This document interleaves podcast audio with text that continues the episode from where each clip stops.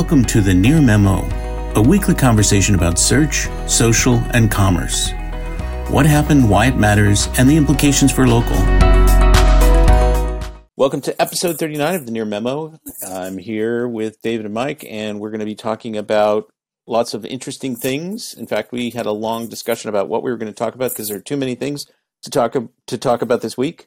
Um, we won't be talking about the Facebook Meta uh, rebranding slash metaverse. Maybe we'll do that later. Uh, there's a lot. I do to have to say a that, quick comment. I can't I can't resist the the landing page uh, for the rebrand, which if you type meta.com, that's how I got there. Um, is one of the most dystopian landing pages I've ever seen. It's a bunch of people, you know, alone in their social metaverse with their VR goggles on and there's one there's one where a guy is like texting on his phone and his girlfriend has this like what the hell man? Like I'm right here kind of look on her face. Uh, it's just very and Zuckerberg in this sort of you know weird dystopian uh, ex machina style landscape by himself. I mean it's just a really horrific piece of marketing uh, from a company that n- desperately needs better marketing. So And I saw on Twitter that uh, Wendy's was going to rebrand as Meat.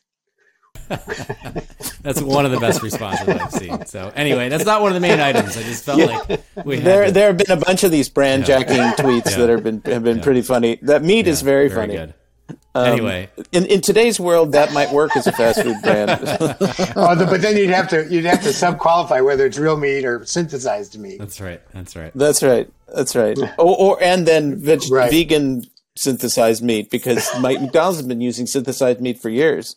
Um, okay, so we did talk about Meta, sort of, um, but uh, uh, also um, I, I'm writing about, but we'll, we won't be talking about the uh, the Uberall fake reviews report that came out together with the Which, TripAdvisor. which was a great uh, report, news though. I think people should download it if they haven't seen it. I thought you did a, you, a really nice job on it. So I, I can, Thank you. you know, toot your your horn if I Endorse can it. endorse it. You can fully, endorse it.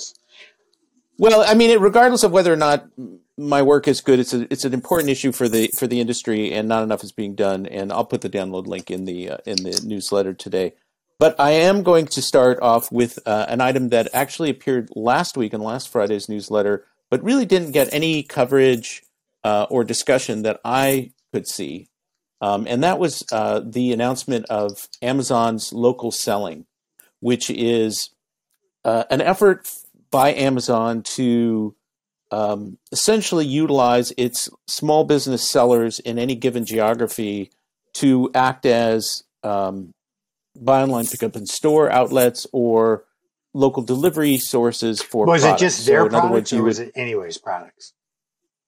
it's well, as far as I understand, it's third party sellers and it's their Right. own products that they have in store and they have to apply. Right now you have to apply for this and it's a it's kind of a little bit under the radar, but I thought it was a fascinating announcement because Google's key strategy in competing with Amazon has been to show a mix of local inventory and e-commerce inventory, right? So they they can sort of claim that we're the we're the source of you know the totality of options for you, and to and to really emphasize the local online to offline uh, kind of experience.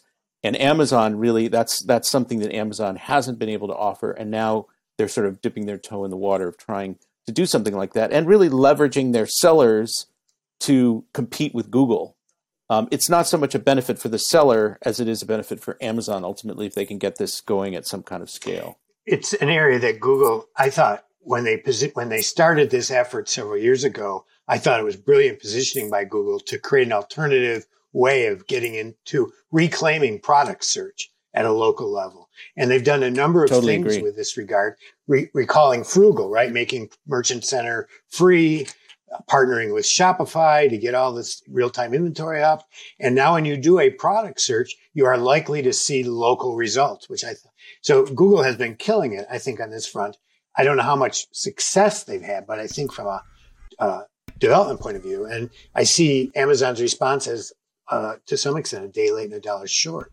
I'm not sure. I, I also noticed I happened to use Google Shopping a couple of times this week, and there was a, a filter in there I hadn't remembered seeing before, which is you can actually check smaller stores as a as a Oh, source really? of the products that you're looking at on Google Shopping. What, what is the verbatim? What is the verbatim name? smaller of the filter? stores. Yeah, something like store. that. Yeah. Oh, that's interesting. I Yeah, haven't so seen that either. That was That's new to me anyway, but I feel like there's a new SERP feature I, every day that seems new to me that Barry Schwartz covered three years ago. So, um, so anyway, I, I agree with both what, both of what you guys are saying, or what both of you guys are saying in terms of of you know Google's market positioning and everything else.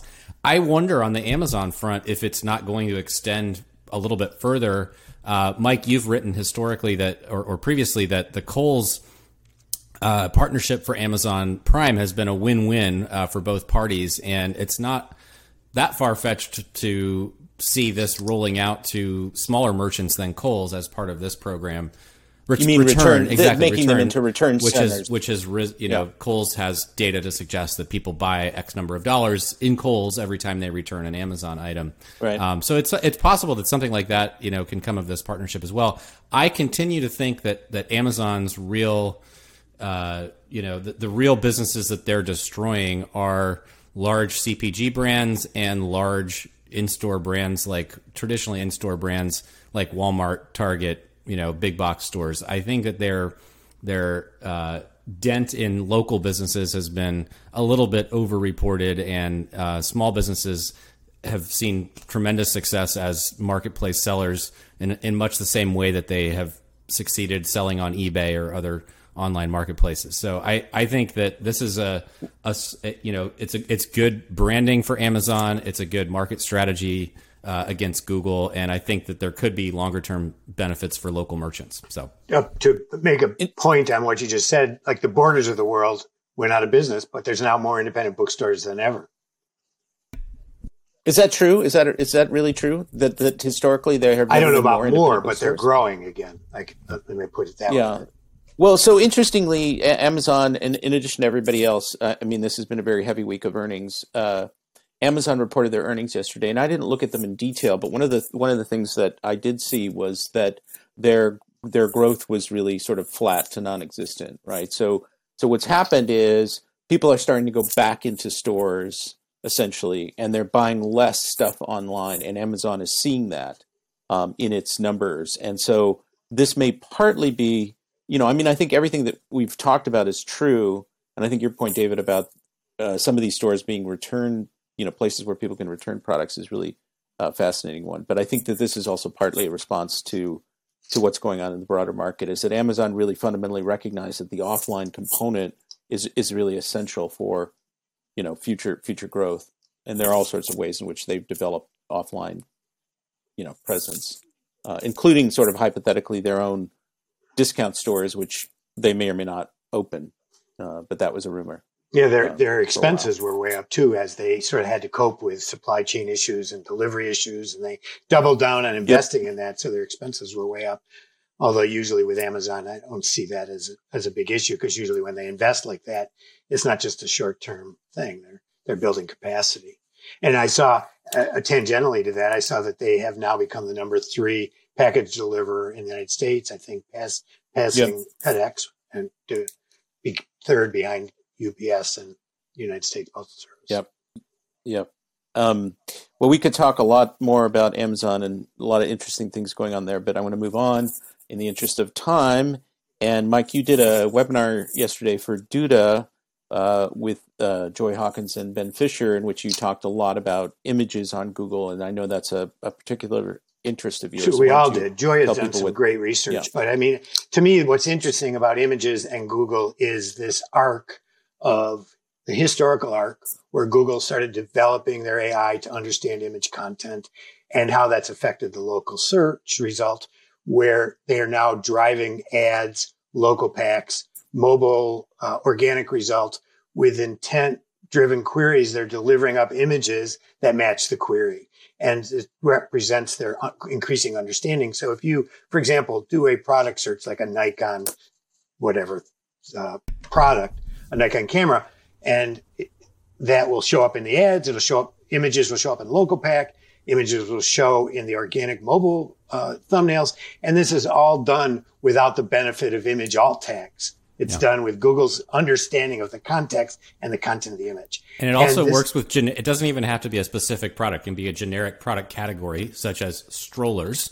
Uh, and you'll see the stroller department at Walmart showing up in an image in the local pack. So right. So so that we talked a lot about that and how a company like Air.cam, who I'm consulting for, is leveraging this to understand how they understand images. So when you take the image initially, it can be clear that the image is understood by Google because machine learning is never perfect and they often make stupid machine learning mistakes. And it's important for SEOs to think about images in that bimodal way, that it has to serve both the aesthetic interest of the business as well as the technical understanding that Google has of the image. So we talked about that in great length. The other thing we talked about was video and how video and one of the things I just wanted to mention here was just this tactical idea of using Riverside for local SEOs or for any SEO to generate content.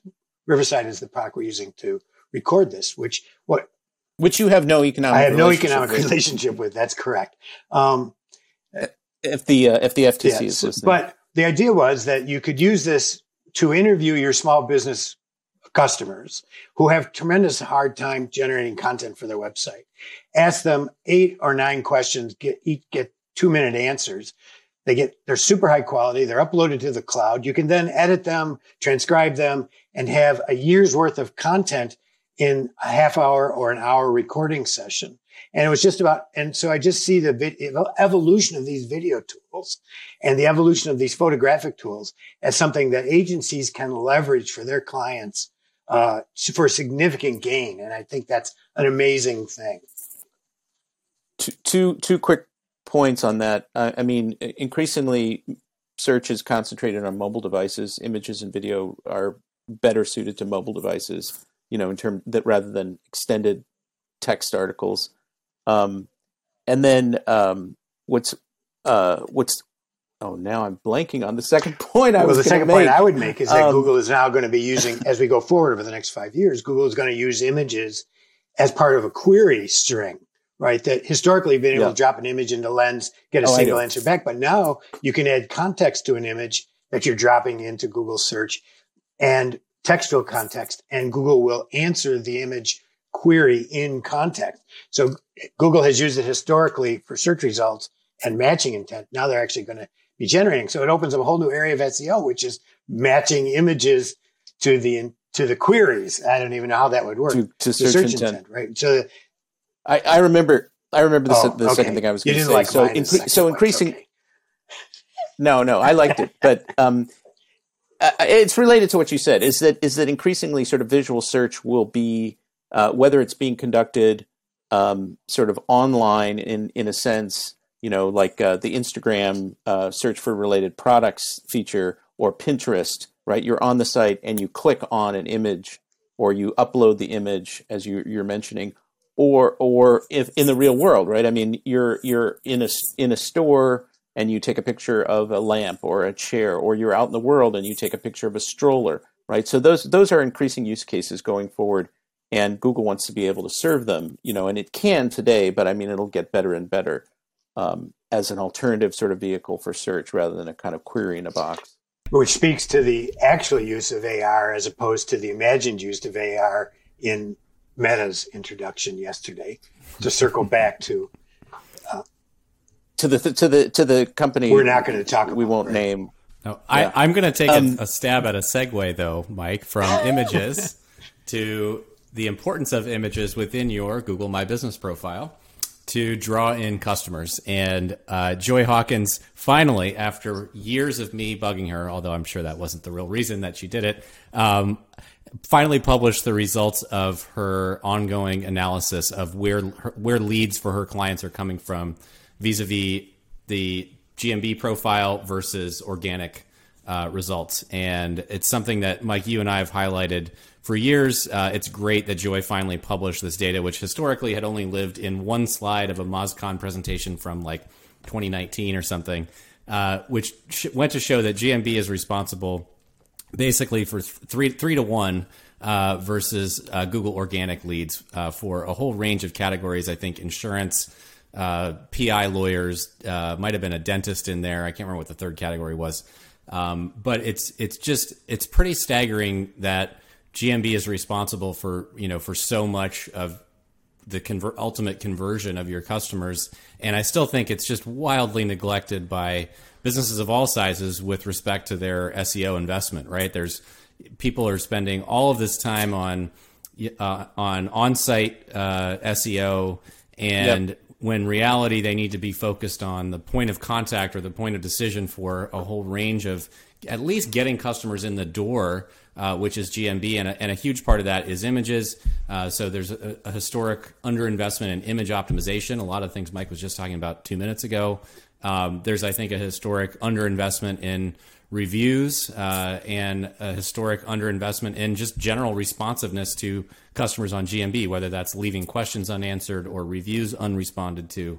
So I just feel like it, it the more that this story gets out there with actual data from studies like Joy's uh, published on sterlingsky.ca, um, I'm hopeful that that will start to move the marketing conversation a little bit uh, to where I think it should be if if you want your business to attract customers. And this trend, which I've identified in the Google as your homepage presentation, I think in 2017, the LocalU advanced for Barbara Oliver. At that point, 60% of her leads or something were coming from Google My Business directly. When I reanalyzed that six months ago, 90% were. So that number is growing so, as well. And, and so pointed, it's, it's pretty. Joy pointed that out as well that GMB uh, leads are growing across the board in all these categories, whereas organic leads were much more volatile. And that's the other thing is like you're you're much more subject to the whims of whatever whatever algorithmic algorithm. update there is. Whereas yeah. with if you're focused on GMB, you've got a strong GMB presence. A that algorithm has seemed to be more stable historically, at least anecdotally to me. And B, you know it's something that consumers are actually going to see even on a on a recovery search as opposed to a discovery one. So.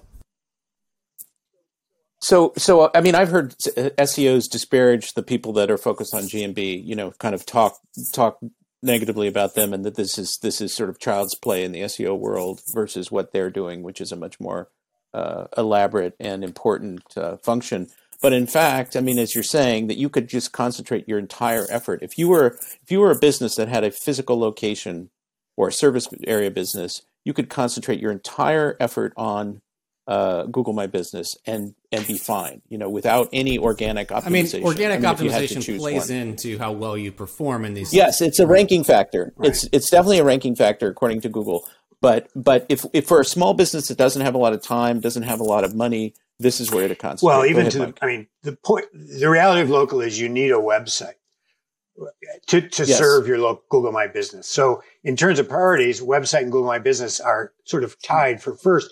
But if but you can use one of these platforms exactly. that has built-in optimization. correct. Or you could even, if you were really low end, use Google websites that right. as, which as, you, a, which as you did with that spot to be uh, case study. Right. Correct. So there are, but you do have to have a website. That's yeah. what people need to yes. understand as part of this. It could be you know, a free website. It could, but it, you have to have one that's visible and indexable and, and says what you do and where you do it, all that sort of stuff. Obviously, if you invest more in that, you think you're going to do better in Google My Local, but you could satisfy I mean, 90% my, my, of your demand with those two tools. Right. You add email to capture all these customers. You've got a, a trifecta of future success. Right. I mean, my, my point was only that you that you would focus your effort, that you you know you would not be distributing your your energy and and and resources equally.